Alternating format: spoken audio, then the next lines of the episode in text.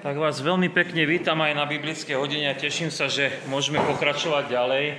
Dnes to bude s prezentáciou, ktorú som mal, keď som mal vyučovanie cez internet v rámci e, potulky s Lukášom. To bola taká, e, také štúdium biblické, vždy v nedeľu to prebieha, teraz sa preberá prvý list Korinským a som sa prislúbil, že tri razy do roka sa pripravím aj takto a e, tak mal som k tomu aj prezentáciu, takže tento text budeme môcť teda tak e, sledovať aj trošku e, s prezentáciou, tak verím, že to bude pre nás také podnetnejšie. V rámci toho nášho obsahu my sme v tejto druhej časti a posúvame sa na koniec štvrtej fázy z tej druhej časti, keď, ktorá hovorí o odchode pána Ježiša a zakončujeme také dlhý úsek, ktorý bol o e, príprave na kráľovanie s Kristom. Od 17. kapitoly sme to študovali a v 19. kapitole sa to teraz končí týmto podobenstvom o, e, o, o tom e, o hrivnách a hovorí nám to aj o návrate pána, takže súvisí to aj s tým Božím kráľovstvom. Čo sa týka takého porovnania s ostatnými evangelistami, aj ostatní evangelisti majú takéto nejaké podobné podobenstvo, ale Lukáš je v tom opäť špecifický, má tam určité špecifika, ktoré si aj povieme pri tom, ako budeme e, študovať konkrétnejšie už ten text. Takže na začiatok by sme sa mohli modliť, aby sme tak vyprosili si Božieho požehnania aj do tohto biblického štúdia, ktorá je pred nami, aby sme aj nielen rozumeli Božiemu slovu, ale aby sme aj sa nechali ním pretvárať. Takže v duchu a v pravde Takto sa pokorne skloňme pred Pánom Ježišom. Ďakujeme, Pane Ježiši Kriste, že si nám daroval takýto vzácný podvečerný čas, aby sme študovali Božie slovo. Ďakujeme Ti, že môžeme opätovne otvoriť e, Evangelium podľa Lukáša a dnes máme pred očami podobenstvo, ktoré hovorí o tom, akým spôsobom si Ty praješ, aby sme my boli pripravení na Tvoj príchod. Ďakujeme Ti, že nás e, budeš nielen upozorňovať, ale aj pozbudzovať, aby sme boli pevní, stáli, vytrvali a tak e, e, nielen žili Tebe naše zachválu tu v časnosti, ale raz dosahovali aj ten väčší život. Ďakujeme Ti, že nás tak dnes pozbudíš. Amen. Takže na úvod som vybral takú pieseň, trošku zádomčivú, číslo 469, ktorá nám hovorí o takom nasledovaní pána Ježíša Krista. Takže 469.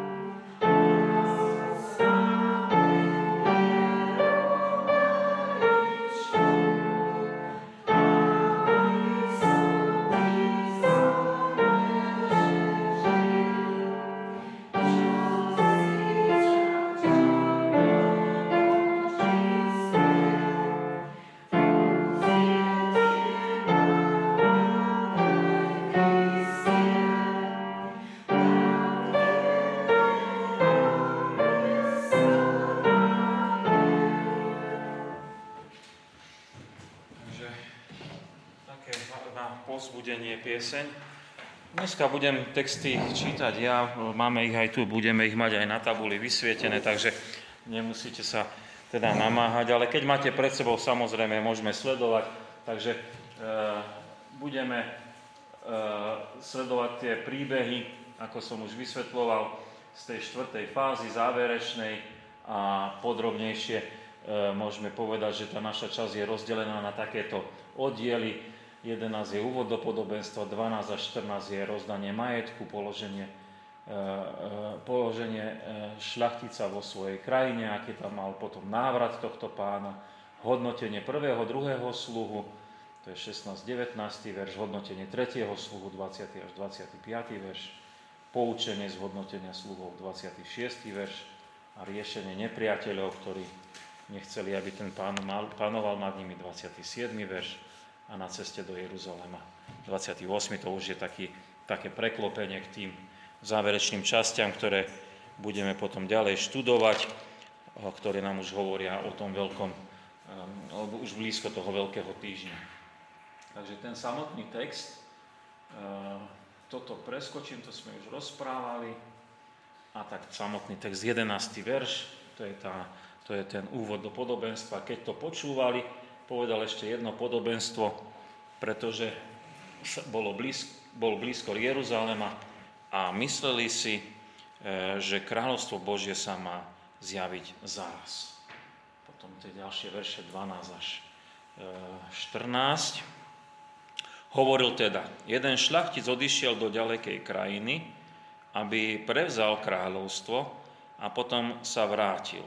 Zavolal si teda desiatich sluhov, dal im 10 hrivien a povedal im, kupčite s nimi, kým prídem. Ale občania ho nenávideli a poslali za ním posolstvo s odkazom, nechceme, aby tento kráľoval nad nami.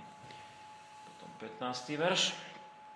Keď prevzal kráľovstvo a vrátil sa, dal zavolať sluhov, ktorým bol rozdal peniaze, aby zvedel, koľko ktorý vykupčil.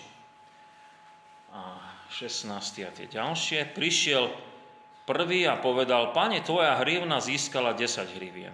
Riekol mu správne, dobrý sluha, keď si nad málom bol verný, vráť, vládni nad desiatimi mestami. Potom prišiel druhý a povedal, pane, tvoja hrivna vyniesla 5 hrivien, i tomu riekol, aj ty vládni nad piatimi mestami.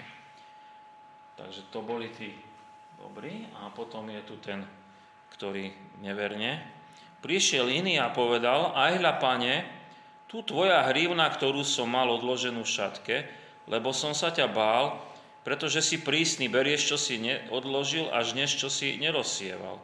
I riekol mu, ty zlý sluha, podľa tvojej reči budem ťa súdiť. Vedel si, že som prísny, že beriem, čo som neodložil, až nem, čo som nerozsial. Prečo si teda nedal peňažníkom moje peniaze a ja vrátiať sa, bol by som ich vzal aj s úrokmi. I povedal tým, čo tam stáli, vezmite mu hrivnu a dajte tomu, ktorý má 10 hrivien. Povedali mu, pane, má 10 hrivien. No a ďalej.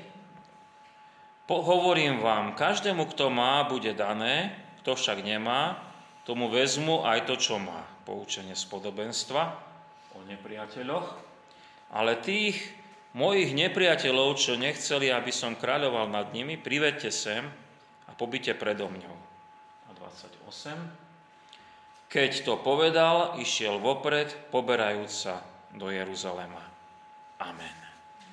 Takže toľko je z toho Božieho slova, dnes tak trochu inak, nie v celku, ale tak rozkuskovano, podľa tých eh, myšlienok, ako oni boli dané. Eh, ja hneď na začiatku môžeme sa teda pustiť do toho rozboru. Máme 11. verš, to je úvod do podobenstva a tam je napísané, že ľudia počúvali pána Ježiša a on im vtedy povedal také podobenstvo a hovoril im preto, lebo bol už blízko pri tom Jeruzaleme a ľudia si mysleli, že v Jeruzaleme on má zjaviť to Božie kráľovstvo. Niekto by sa spýtal pár takých exegetických otázok, že kto boli tí, čo počúvali, pána Ježiša, či to my vieme povedať. ak pozrieme do kontextu, predtým bol tam ten príbeh o Zacheusovi, potom o slepom prierichu, takže je to celkom možné, že to bol ten zástup ľudí, ktorý s Ježišom putoval e, do toho Jeruzalema. Boli tam samozrejme aj tí učeníci, ale aj veľmi veľa ľudí, lebo oni išli na tie slávnosti do Jeruzalema. A to bola, viete, taký asi možno ako sústavný prúd tých ľudí, čo išli. Otázka ďalej je, že či my vieme porozumieť a povedať, čo e, v tom podobenstve je znázornené. Ako sme to asi pochopili, že jedná sa o kráľovstvo Božie, lebo stále o tom Božom kráľovstve rozprávame. A Pán Ježiš nám predstavuje, ako je to v tom Božom kráľovstve. Ehm, že čo pán ako kráľ a pán očakáva od svojich sluhov. Aj je tam také panovanie a sú tam sluhovia. Takže ako to všelijako bude s tými sluhami, ako to bude v tom Božom kráľovstve, čo sa týka potom aj ostatných ľudí, ktorí si nepriali, aby nad nimi panoval. Takže toto všetko možné, také rôzne otiene sú tam napísané o tom Božom kráľovstve. Čo je zdôraznené tým, že je Pán Ježiš blízko Jeruzalema, to je ďalšia taká otázka, ktorú som rozmýšľal a kládol si, keď som študoval tento text. A tu si môžeme mi uvedomiť, že Kristus je blízko Jeruzaléme a my už to dneska vieme, ale oni vtedy ľudia to netušili, že čo sa tam ide diať. Že vlastne v tom Jeruzaleme sa uskutoční vyslobodenie hriešnikov, že ten Jeruzalém je veľmi, veľmi dôležitý. Tu príde záchrana spása pre hriešných ľudí. Takže to je veľmi závažná vec, že do Jeruzalema Kristus smeruje a je to tam aj spomenuté. Ale aká bola predstava tých ľudí o Božom kráľovstve, lebo tam sme čítali, že oni si mysleli, že ustanoví Božie kráľovstvo. Tak aká bola ich predstava? To sme už tiež viac raz hovorili, že tí ľudia mali takú milnú predstavu. Oni si predstavovali, že Pán Ježiš príde, e, samozrejme je tam okolo neho veľký záskup, e, stačí povedať, že slovo, oni sa vyzbroja, vyženú ne, e, nenávistných, tých, čo nenávidia Rimanov, a e, založia tam Dávido, kráľovstvo na spôsob Dávida e, alebo na spôsob Šalamona. A takým spôsobom tam oni budú potom e, panovať v tom obnovenom izraelskom kráľovstve. Ale my vieme veľmi dobre, že pán Ježiš to úplne inak plánoval a to jeho kráľovstvo je úplne iné ako nejaké hoci ktoré politické kráľovstvo alebo hoci ktorá politická vláda, ktorú máme okolo nás. Je to úplne inak. Takže to je úvod potom máme tie verše 12 až, 12 e, až 14 a v týchto veršoch 12 až 14 e, máme zapísané e, o tom, ako porozdeľoval tie hrivny tým sluhom a aké mal postavenie ten šlachtic v tej svojej krajine. Tak máme tam takéto mi informácie, hej, v tom verši 12 až 14. No, e, rozpráva podobenstvo o takom jednom šľachticovi, ktorý ide si preziať kráľovstvo a potom sa má vrátiť. A kvôli tomu si volá aj desiatich sluhov a každému dá po jednej hrivne, čiže 10 hrivien rozdá, aby oni s nimi obchodovali, kým sa on vráti. Avšak občania toho kráľovstva ho nenávideli, toho, e, e, toho e, pána a podali mu odkaz, ani sa nevracaj. Nechce, aby on nad nimi panoval. Niekto by sa možno tu pýtal, no, že koho predstavuje tu teda ten šľachtic. Tak to je taká prvá otázka, hej? že koho predstavuje šľachtic. No, e, nie je to asi zložité rozmýšľanie, my sa môžeme domnievať, že pán Ježiš prí, píše o sebe samom, píše o sebe ako o tej Božej postave a rieši kráľovstvo, teda rieši e, kráľovstvo nielen ako Izrael, ale celé to svoje panovanie nad celým svetom. Čiže ako by sa dalo povedať, že idem do neba prevzať kráľovstvo a ešte sa vrátim a budem riešiť aj to, čo sa tu deje na zemi, ale už teraz tu vy môžete ku mne mať nejaký postoj. Hej? Tak, e, takto to môžeme vnímať, čo je tu zapísané. Viete, je to veľmi ťažké vykladať podobenstva. Ja sa aj osobne priznám, ak nemáme presne vysvetlené, že čo je myslené tým obrazom, tu je poukaz na kráľovstvo Bože, tak tieto všetky možné drobné detaily, to je len možno ako teológovia na to nazerajú, možno ako my tomu rozumieme, keď čítame Bibliu a písmom svetým, písmo sveté vykladáme. Takže nie je to jednoduchá vec a e, preto aj musíme byť veľmi opatrní, aby sme náhodou niečo nevysvetľovali, čo nie je pravdivé. A skôr možno jednoduchšie to vysvetľovať ako nejako komplikovanie.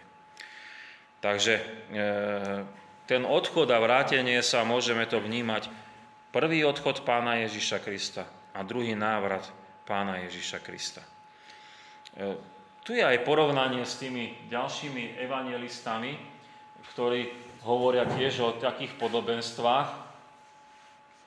A e, oni tam majú vymenovaných len troch sluhov, kdežto Lukáš píše o desiatich sluhoch.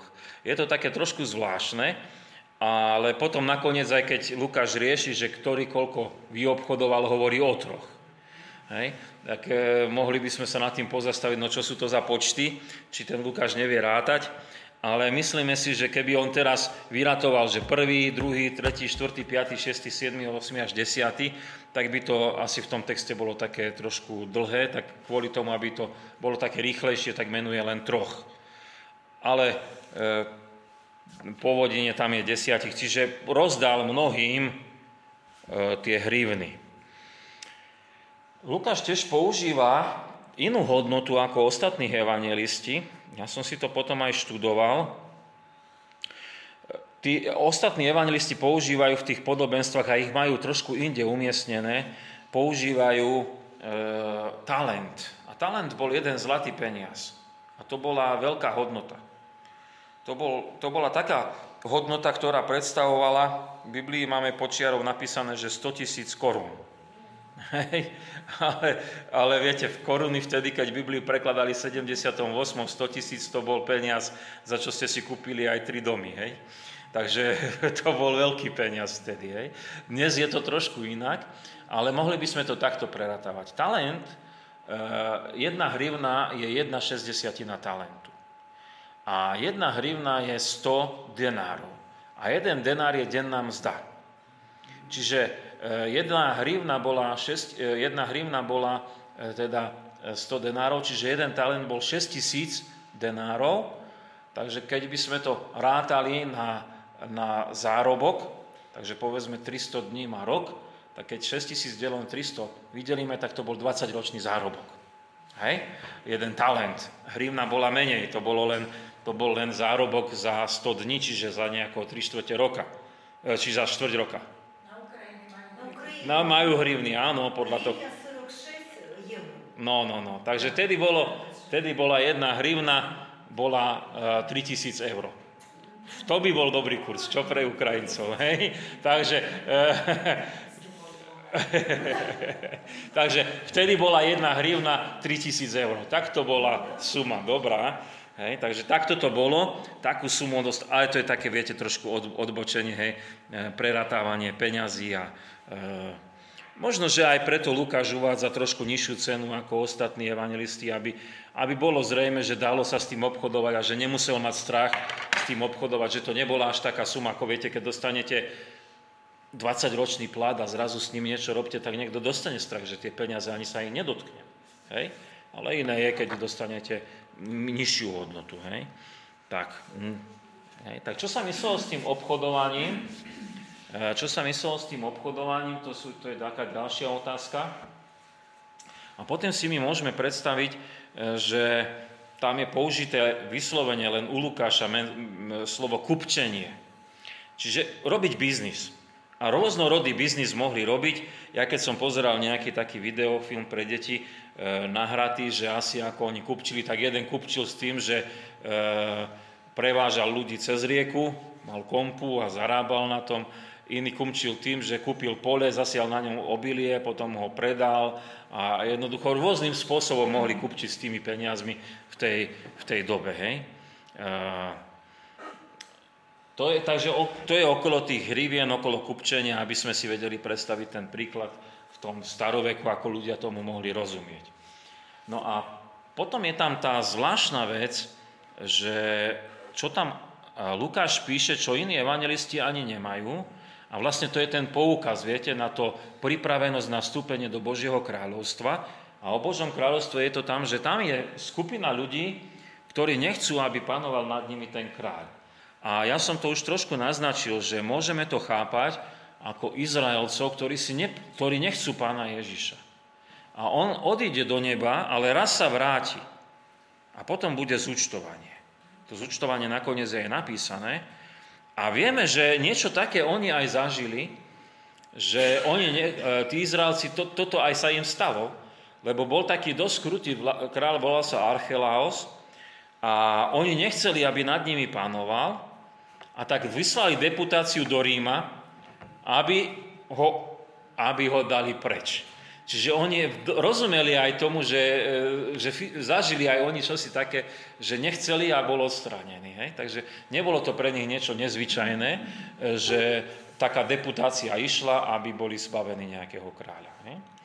To som na, sa dočítal v nejakom komentári, že toto sa dialo aj, udialo v tej dobe, keď, keď žil pán Ježiš a E, takže to podobenstvo pre nich bolo aj zrozumiteľné.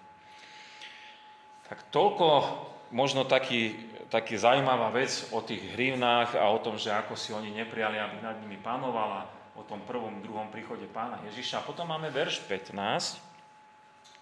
Ten nám hovorí, že ten pán sa vrátil a prezal to kráľovanie a volá si k sebe sluhov, ktorým dal peniaze, aby sa dozvedel, ako oni obchodovali. A tu je veľmi jednoduchá asi otázka, ktorú vieme už aj zodpovedať, že ako je to s tým návratom, že čo to znamená ten návrat.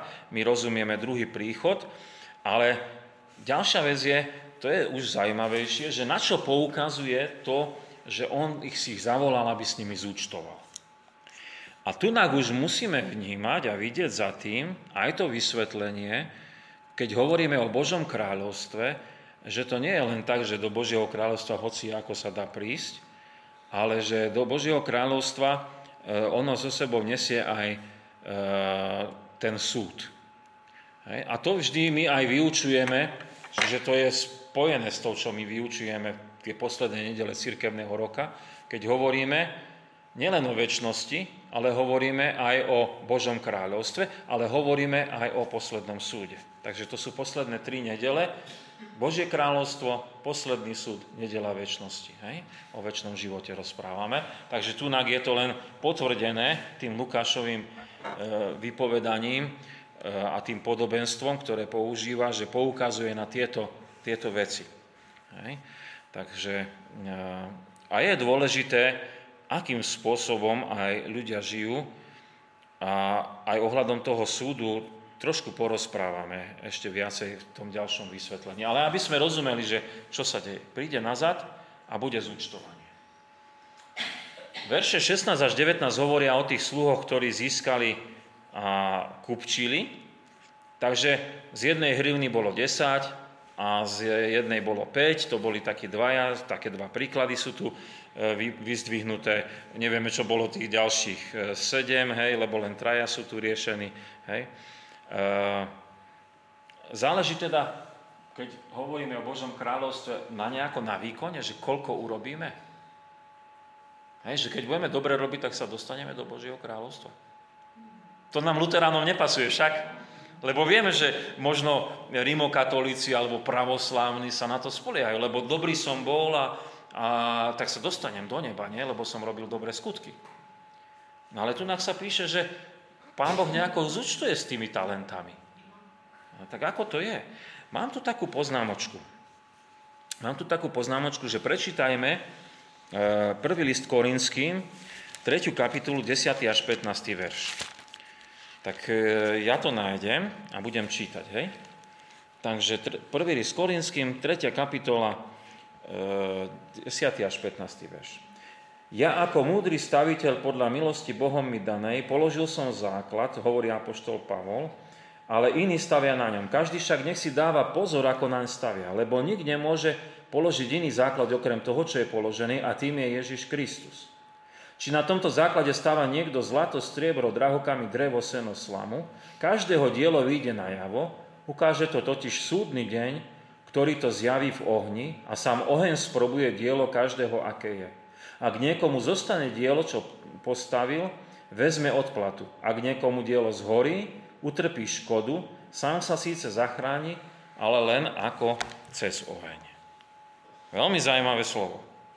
Veľmi zaujímavé slovo, ktoré nám hovorí o tom, že nie je jedno, ako kresťania žijeme. Nie je to jedno, keď nám Pán Boh dal nejaké obdarovania, nie je to jedno, ako my žijeme a na Božom súde to bude vyprobované. Ale dôležitý je základ. Ak je položený, nemôže byť iný základ, ako je Ježiš Kristus. Čiže ak niekto nemá Ježiša Krista za spasiteľa, darmo je hovoriť o nejakom ďalšom živote kresťanskom, lebo tam nie je. Ale ak niekto má za spasiteľa Ježiša Krista, má, vás, má si dať pozor, akým spôsobom on žije, akým spôsobom nakladá s tými talentami. Môžete to naozaj brať ako talent, alebo hrivnu, alebo niečo, čo nám bolo zverené. Ako s tými nakladáme. A to nie sú len peniaze. To je celý náš život. So všetkými darmi, ktoré máme. Tak takto možno na dovysvetlenie e, z toho prvého listu korinským, aby sme si my uvedomili, že nejde o výkon, lebo my si nezaslúžime to nebo, ale ide o zodpovednosť, do ktorej nás Pán Ježiš povoláva a ktorú nám hovorí. Tak, také trošku dlhšie vysvetlenie. A potom tu je hodnotenie toho sluhu, to je veľmi také zaujímavé. Lebo prichádza ten iný sluha a má tu zverenú hrivnu, ktorú odložil do šatky s vysvetlením, že vie o tom pánovi, aký je, že je prísny a berie čo neodložil, až niečo nezasial. A pán mu hovorí, že na základe týchto slov ťa budem súdiť, lebo si vedel, aký som a napriek tomu si nič nekonal, ale odložil si tie peniaze. Mohol si dať ich peňažníkom a ja by som si zobral, čo je moje. A nakoniec rozkazuje, aby mu tú hrivnu zobrali a dali tomu, čo mal 10. A ty, ty sa okolo čudujú, ale však on má 10, tak ako, prečo mu ju berieš? Takže to je veľmi zaujímavé, eh, čo sa s týmto sluhom zlým stalo. Eh, čo znamená odloženie do šatky? Ako by sme tomu mohli rozumieť. Čo znamená odloženie do šatky? Uh-huh. A na inom mieste, že zakopal to. Hej? Že človek e, ten talent nevyužíva. Že ho nechá za, zakápať, alebo ho vôbec ani nepoužije, možno ho ani nikdy neobjaví a nejde tým, čo bol Pán Boh pre neho prichystané. Tak to je to zakopanie, alebo tak to môžeme vnímať, to tie naše danosti, ktoré nevyužijeme. A potom je otázka o tom prísnom pánovi, že či je opodstatnené, že takýto pán niečo od toho sluhu očakáva, že je taký prísny, čo je s tým vyjadrené a sluha to aj vedel. A tu je dôležité, že viete, keď vieme, kto bude s nami účtovať, tak mali by sme sa podľa toho zariadiť. Ja neviem, keď ste mali prísneho šéfa v robote, že či ste to len tak z pleca na plece hodili. Asi nie. Asi nie. Museli sme poslúchať. A nedá sa nič robiť, jednoducho je to tak. A nebolo to aj na škodu, lebo keď bol aj prísny, možno, že aspoň mohol byť spravodlivý, hej? že nemusel byť zákerný. Hej? Ja neviem, aké mal charakterové iné vlastnosti, ale prísnosť ešte neznamená niečo zlé, lebo my ľudia niekedy potrebujeme nad sebou dozor, aby sme niečo vykonali. Lebo bez kontroly a bez, takej, eh, bez toho, že by nás niekto skontroloval, my by sme boli leniví a nič neurobili. Hej? Takže tak to je. Hej? Tak v tomto smere nič takého zvláštneho sa nedialo, ale e, viete, tú prísnosť si môžeme uvedomiť aj ohľadom Božieho súdu, lebo tam sa nebude dať vyhovárať. Viete, na Božom súde to bude jasné. Urobil si alebo si neurobil. Tam nevyklúčkujeme sa z toho, že no, ale ja som to myslel inak. To už nefunguje. To dneska sa môžeme jeden pred druhým vykrúcať, aj, aj na súdoch sa môžeme vykrúcať, ale tam sa nebude dať. Tam to bude všetko jasné. Hej, takže to je aj ukázanie toho Božieho súdu, že je prísny, spravodlivý a jasný. Hej. A o tom pánovi, keď e, je tam predstavený ako ono, že nie, že kde nič nesial, znamená, že tá Božia moc a tá Božia autorita je taká, že tie, ľudsk- tie talenty, ktoré nám on daroval, on môže použiť takým spôsobom, čo aj sa nám aj nezdá. Ja si vymyslím, niekto je šikovný v oprave elektroniky. A môže to až tak pán Boh u neho vyšperkovať, že dokáže pomaly všetko opraviť. V takej pokore, že, e, že do toho stále ide a stále tým ľuďom pomáha a opravuje. Dneska by sme boli radi za takých opravárov, lebo je ich málo. Hej, a väčšinou sa to vyhadzuje von a možno, že len treba drobnú súčiastku vymeniť. Ale keby sa niekto v tom dobre vyznal, to by bolo. Hej? Že by mal taký dar. To som si taký príklad vymyslel, ma tak aj e, napadol, lebo veľa vecí mám aj ja pokazených. Hej? No, e, e, Takže takto to je. A keď zoberieme tých peňazomencov, ja som nad tým veľa rozmýšľal, že čo s tým pán myslel, že mohol si dať peňazomencom a oni by s tým obchodovali. Tomu rozumieme. Viete, že máte peniaze, dáte ich do banky, oni budú s nimi obchodovať, nejaký úrok vám možno dajú, keď, ale už dneska no, musíte mať terminovaný vklad, alebo aký, úroky sú nízke. Hej? Ale rozumieme tomu, že dať tie peniaze, aby sa zhodnocovali nerobíte vy s nimi, necháte ich tam, oni nech pracujú na nich. A, ale v tom prenesenom význame, vo vysvetlení podobenstva. To sú tie ťažké veci, lebo nemáme vysvetlené od pána Ježiša. Ale pre mňa bolo také uvažovanie, viete, že niektorí ľudia sa môžu byť takí nesmelí okolo nás v cirkvi. A povedia, ale ja, ja nič neviem, ja na nič nemám. A oni potrebujú bratov a sestry, aby ich trošku pomkli, ale veď toto by si mohol. A tu by si mohol, a veď tu si šikovný, neboj sa. Hej, však skús. Hej? A to je to, že e, ako keby sme boli na, za tej úlohy tých peňazomencov, že, že pomôžeme tomu druhému. Čiže to bratsko-sesterské spoločenstvo je dôležité. Hej? E, taká myšlienka mi pritom napadla, že je dobré mať bratov a sestier okolo nás. Mm. Zobratie tej hrivny, to je taká zvláštna vec. Viete, že, že zobrali tú hrivnu a dali tému, čo mal 10 a to sa nám môže zdať nespravodlivé, ale ak niekto nežije s Ježišom Kristom, tak nemôže prejsť cez ten súd. Jednoducho sa to nedá. Nedá sa to. Nedá sa prejsť. Nedá sa prejsť, ak nie je tam toho života. Tak to je o tom zobratie. Je to také kruté, ale na tom Božom súde keby nebol spravodlivý a keby to nebolo aj takto, ako je to napísané, tak by, si, tak by, tak by, e, tak by nemalo zmysel byť veriacim človekom. Viete, lebo, lebo vy sami poviete, že je, je to veľká bieda, e, čo sa deje okolo nás. Toľko nespravodlivosti, nečestnosti a toľko ľudí aj zomrelo a nevinne zomrelo. A, a bolo by to zlé, keby to nikdy nevyšlo najavo, ako to bolo. Hej? Tak v tomto smere aj tá tvrdosť a tá, ako je tam vypovedaná, je opodstatnená. Lebo ak by platilo, že no nakoniec aj tak každý vojde, o, asi by to nebolo v poriadku. Aj by sme potom v takého Boha asi ani nechceli veriť. Hej? Aj, keď, aj keď to je prísne, čo počúvame teraz. Hej? Je to prísne. Že zoberte mu to a dajte, dajte tým ďalším. E, preto sa tí ľudia aj čudovali, lebo tie Božie riešenia sa im zdali také, také zvláštne, možno v úvodzovkách nespravodlivé, ale v konečnom dôsledku správne a dobré. A asi aj, keď to tak potom z nadhľadu hodnotíme, povieme áno, dobre. A v tom momente to bolo také, uh, to čo? V tom podobenstve. Takže to bolo tá, také dlhšie zastavenie sa pri tých veršoch o tom nespravodlivom sluhovi. A potom sú tu tie záverečné verše, ktoré po jednom sú a majú vždy také myšlienky ucelené. Prvé je poučenie zhodnotenia tých sluhov, ktoré pán Ježiš dáva. A to je to poučenie, ktoré je opäť také trošku záhadné, lebo nám hovorí, že každému, kto má, bude dané a kto nemá, tomu vezmu aj to, čo má. Eh, aj na inom mieste sme to už mali, už sme to študovali a to bolo pri tom nespravodlivom Šafárovi, ak si to pamätáte dobre, v,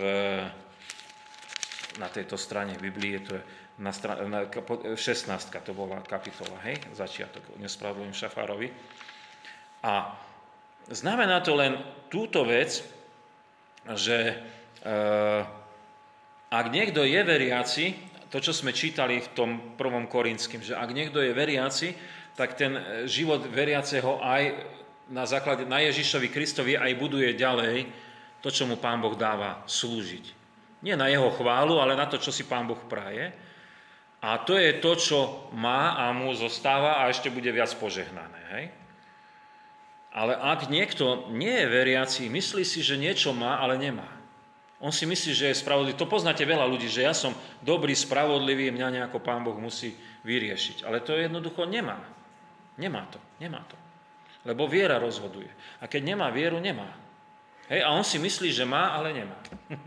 Takže rozumieme tomu, e, len na prvé počutie sa to zdá také zvláštne a ľudia sa čudujú, že čo to my tu rozprávame. E, zvláštne sú tie odmeny. Ja si myslím, že ťažko je tomu rozumieť, ale mám tu napísané, že máme si pozrieť prvý list Petra 4.17, keď hovoríme o odmenách, tak som si poznačil tento textík, ja ho prečítam, e, lebo viete, že má a bude mať, hej, a čo za odmenu to bude. Tak 1. Petra 4.17 e, mám poznačené.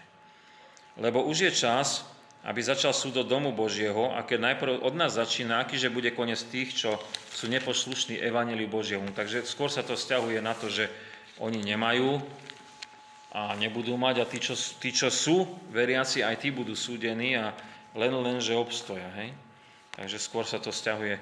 Mám to tu napísané uh, s tými odmenami, že uh, obstojíme, do neba sa dostaneme a Pán Boh nám dá podľa toho, ako bude podľa tej miery, ako bude komu treba. Nebojte sa, nebudeme sklamaní. Nebudeme sklamaní. Hej, lebo, lebo tí, čo budú potrebovať eh, možno viacej a budú šikovnejší, budú musieť viacej spravovať. A tí, čo budú možno takí jednoduchší za zmene, ale budú v tom v pohode.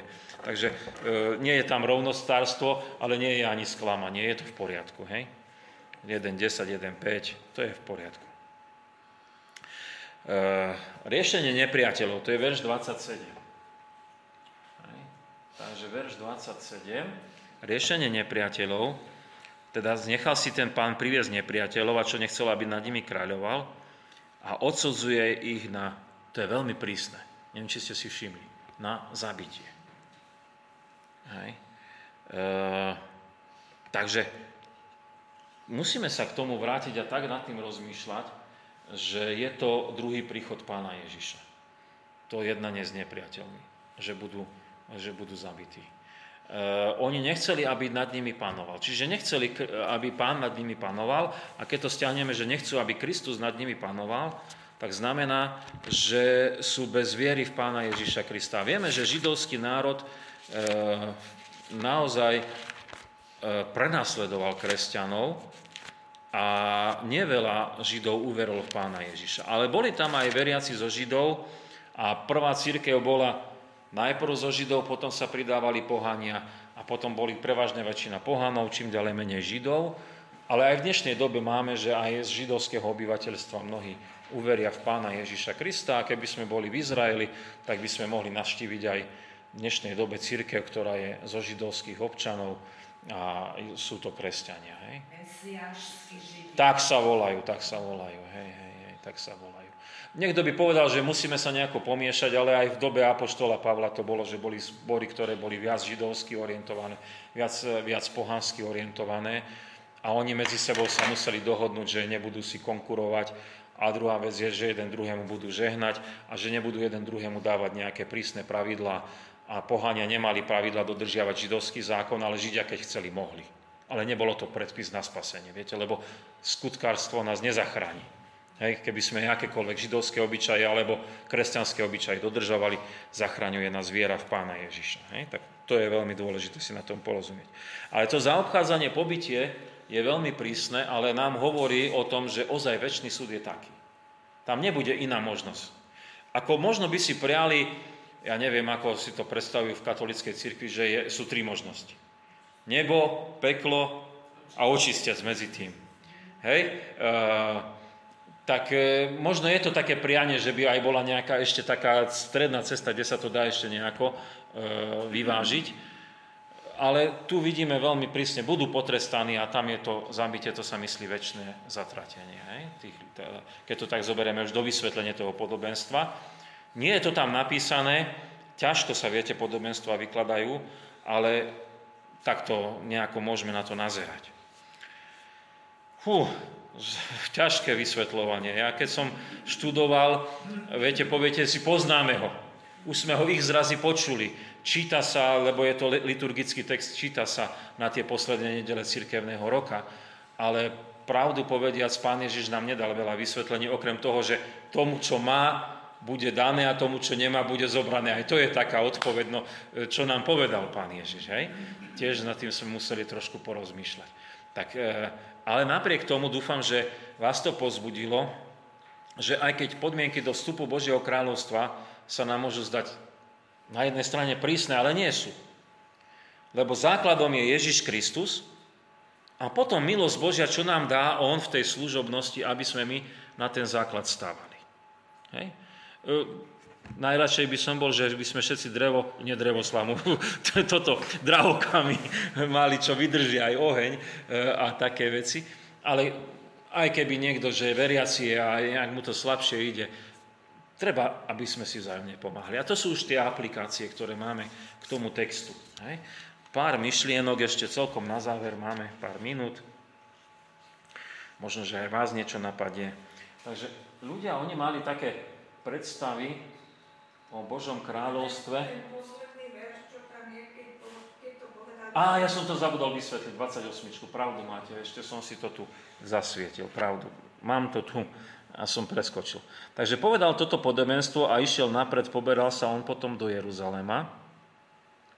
A to nám aj dáva taký súvis, že ak on hovorí toto podobenstvo Pán Ježiš o kráľstve Božom, tak ono súvisí s tou cestou do Jeruzalema. Tá otázka má zmysel. Lebo tam pán Ježiš ide dielo, konať to dielo záchrany. Ja som to v úvode povedal, že e, bol na ceste do Jeruzalema a on tam smeruje. A tým už sa odrážame ozaj k tým záverečným textom, ktoré budú hovoriť, ako to v tom Jeruzaleme bolo.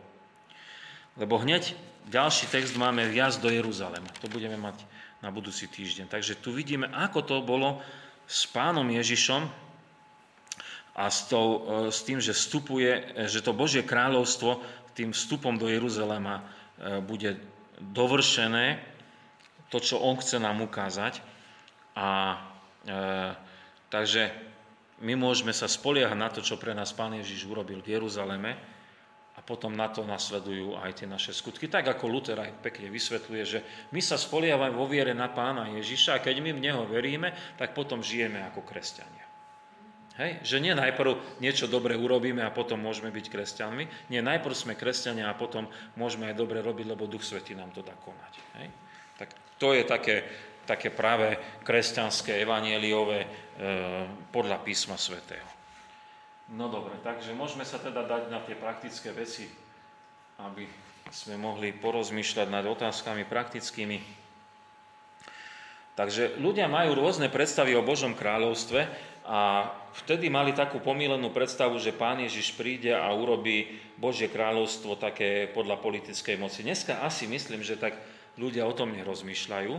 Možno, že 300 rokov dozadu tak rozmýšľali v tej reformačnej vetve Zwingliho a hlavne Calvin. On sa snažil ustanoviť Božie kráľovstvo panovaním v Ženeve, potom ho aj odtiaľ vyhnali, potom zase tam vrátil, lebo e, to bolo ťažké. Lebo on im chcel predpisovať, ako sa majú správať všade vo všetkom. Podľa Biblia. To bolo ťažké. To, sa, to je, viete, ako že Kristus panuje takým spôsobom. To Božie kráľovstvo. Ale to nejde. Ale my vieme, že to Božie majú ľudia iné milné predstavy o Božom kráľovstve. Ja som ich už dneska spomínal, že si myslia, že to Božie kráľovstvo je e, len pre dobrých. Ale tu dobrý si vymyslia, že kto je dobrý. Podľa ľudského... Ja by som sa spýtala, aj Zwingli hovoril o predurčení, o predestinovaní. No, on tak veľmi nie, Calvin to tak viac rozminul. Calvin, uh-huh, uh-huh. Ale tak potom, ako? Predestinácia? No, že prečo to tak hlásal, keď bol... O, oni, oni naozaj tam, oni mali, vlastne dal tým ľuďom, že robte čo chcete, lebo tak musí, chceš ísť do neba, keď si predurčený na zahynutie. To bolo veľmi komplikované, lebo oni naozaj to trošku prehnali, e, lebo sa snažili veci, ktoré sú nevysvetliteľné, lebo sú Božie, snažili sa ich nejako ľudským rozumom vysvetliť a dokonca priviesť do praxe. Ale to je nemožné, lebo my nemôžeme sa pozrieť do Božích kariet a pozrieť sa, viete, behom e, byť neomezený časom a priestorom a povedať, ako to bude s kým. Hej? To si mohol dovoliť pán Boh povedať. Hej? E, že povedal o faraónovi, že bol predurčený na pohoršenie. Ale to, bolo, to bola Božia reč, nie Mojžišova. Lebo Boh mu to povedal, ja som ho takto dal. Hej, ale ak si niekto dovolí z nás to takto povedať, ja neviem, či, či je niekto taký majster sveta, či bol taký Kalvin, majster sveta, že poznal svojich cirkevníkov a povedal, alebo poznal občanov Ženevy a povedal ty tak, ty tak, ty onak. To je, to je veľká odvaha. Takže o predurčení rozprávať je podľa mňa nie je to v poriadku, my to nemôžeme riešiť.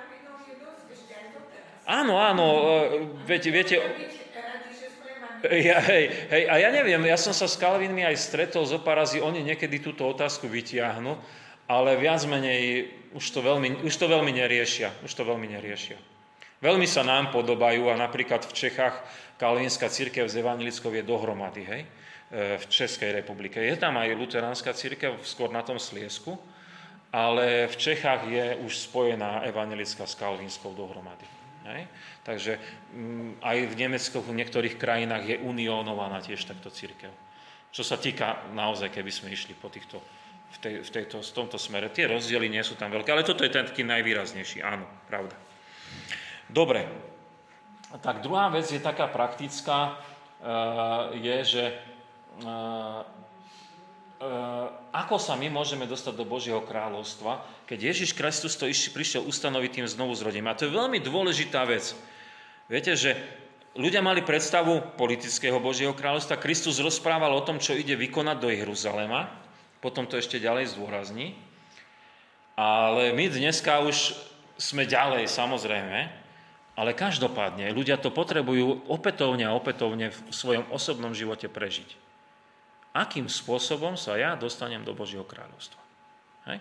A to je to, že e, jedine dôverou a spoliehaním sa na pána Ježiša Krista. Hej? Jedine dôverou a spoliehaním sa na pána Ježiša Krista. Z ďalšie z takých rozmýšľaní je, že to podobenstvo hovorí o príchode a odchode pána Ježiša Krista. A či, či, či si ako pre nás je to asi téma, ktorú rozumieme. Že Kristus odišiel a ešte raz príde. Do, do, určite je otázka, že či to tak aj očakávame. Možno čím sme starší, tým viacej. Hej, lebo už čo nás tu drží. Ale druhá vec je, že ako ľudia okolo nás. Či vôbec si toto uvedomujú, že raz príde a to príde koniec a v súd. Hej? Ja s tým nechcem ľudí strašiť, ale že či vôbec e, taká téma na rozhovor e, je relevantná, alebo či, viete, s ľuďmi okolo nás môžeme o tom debatovať. A si myslím, že je to dôležitá téma. Nie, že by sme ich strašili, ale zamysli sa človeče nad svojim životom. Hej, bo ako odišiel, tak sa vráti. Hej, a nie, že preto som si to, ja my sa to písme čítame. Hej? Tak, tak. Mhm. No a tam bol ten súd, aj súd nad tým, čo zle robil, aj nad tými ľuďmi, teda čo neobchodoval, aj nad tými ľuďmi, ten súd bol prísny. A môže sa nám to zdať také prísne, kruté, ťažké a neviem aké ťaživé, ale e, dôležité je uvedomiť si, že to nie je len tak. A keď aj s ľuďmi rozprávame o súde, tak e, so všetkou vážnosťou. A pre mňa to je tiež aj dosť ťažké rozprávať sa hlavne s deťmi, keď som, lebo viete, s dospelákmi e, veľa toho nenadebatujem, ale nadebatujem, ale iné témy rozoberáme. Ale s deťmi, keď máme aj tieto témy, tak e, na náboženstve tak ich rozoberáme. A tam je naj, najdôležitejšia otázka, a to o, ani nemusí ísť o osud, že či, sú, či oni nejaký hriech urobili. A oni povedia nikdy. Spýtajte sa doma deti, ak máte malé vnúčata alebo deti, tak sa ich nikdy. A asi nerozumiem tomu pojmu a potom si to vysvetlíme, že či niekedy klamali a už potom, a, a už potom je to vybavené. tak raz, dva to zistíme, že áno, že aj ja, aj oni sme hriechy urobili. Je to veľmi dôležité si to uvedomiť, lebo to, tam bude, aj s tým súvisí ten súd. Hej? No a e, už len také posledné, e, čo mám, a to je e, o tých, o tých dobrých sluhoch, ktorí dostali odmenu, aby sme len tak nerozprávali, viete, že súd a, a peklo a odsúdenie a neposlušnosť, že boli tam aj tí dobrí, ktorí, ktorí ob, obchodovali a ktorí mohli pomôcť aj tomu druhému obchodovať, tomu, čo neobchodoval a iste by to zvládli. A to je o nás kresťanoch. Že by sme, to nás pozbudzuje k obchodovaniu, teda k využívaniu tých talentov. Viete, ja som veľmi vďačný, že sme na biblické hodiny, lebo si myslím, že aj to je využívanie talentov, že sme ochotní počúvať, rozmýšľať a podľa, podľa toho sa aj zariadiť. Viete, to nemusí znamenať, že len využívaš talent, že zobereš, povedzme, vymyslím si, budeš robiť kostolníka, alebo neviem čo, alebo za farára pôjdeš a to je to správne využitie talentu. Ale čokoľvek, čo robíme podľa Božej vôle. A Luther to, keď už dneska ho tak spomínam, toho nášho reformátora, on to tak povedal, že každý ten talent je všetko, čo sme. Čiže je talentom aj byť dobrým otcom, dobrou matkou, dobrým úradníkom, dobrým e, vozatajom, on to tak, viete, všetky tie povolania rozprával, rolníkom a tak, e, ktorý svedomito koná tú prácu a je na požehnanie blízkym okolo seba. Nielen rodine, ale aj blízkym. Možno, že vie potom rozdať pomoc e, rôznorodným spôsobom. Takže to je ten talent. A samozrejme sú aj špeciálne talenty, ktoré používame aj v rámci cirkvi a tam sa tiež každý môže zapojiť hej, rôznorodným spôsobom tak v tomto smere e, mali by sme byť na jednej strane aj kreatívni a jeden druhého pozbudzovať hej, v tých talentoch. A keď už som pri tých talentoch, nedá mi to nepovedať, bol som v lete, a to som už asi aj spomínal, že som bol v lete e, na Mijave, na Kopániciach a na Záhory. Stretol som sa aj s Mirkom Hožďarom, a on mi to tak, on mi to tak spomínal, že, že dal taký dotazník a ľudia mu vypísali a, a potom im telefonoval a volal, keď niečo potreboval, hej, e, v tej oblasti, čo sa zapísali. A on tam dal nejaké služobnosti, čo by potreboval. Áno, ale on tam dal aj možnosti, že si mohli vybrať. Hej, hej, hej, hej. Takže on mi, on, mi, on mi ten dotazníček aj ukazoval tak som aj rozmýšľal, že možno niekedy by aj možno pre nás nebolo zlé. Vy ste aktívni, to je v pohode. To berem akože dobre. A, ole no, chválim. Samozrejme, však sa pozbudzujeme. Ale viete, aj iných nakopnú, to by bolo zaujímavé. Takže e, ja nad tým veľmi rozmýšľam, hlavne sa modlím, akým spôsobom e, vstupovať medzi tých ľudí a, snažíme sa, konáme.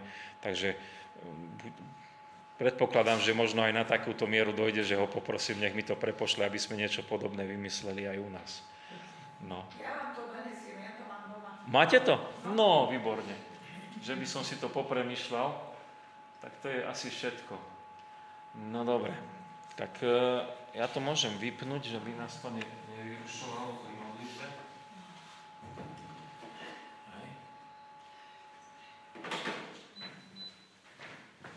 tak podobenstvo o hrivnách, alebo o mínach, alebo o talentoch, rôzne, rôzne názvy tomu dávajú. Povodine je mína. Povodine je mína. Hej? V preklade hrivna. Hej, tak, takto. Dobre. Aj talenty boli peniaze. Niektoré boli, že to... Ale väčšinou, viete, musíme to tak brať, že vtedy tie peniaze zo sebou nosili aj hodnotu.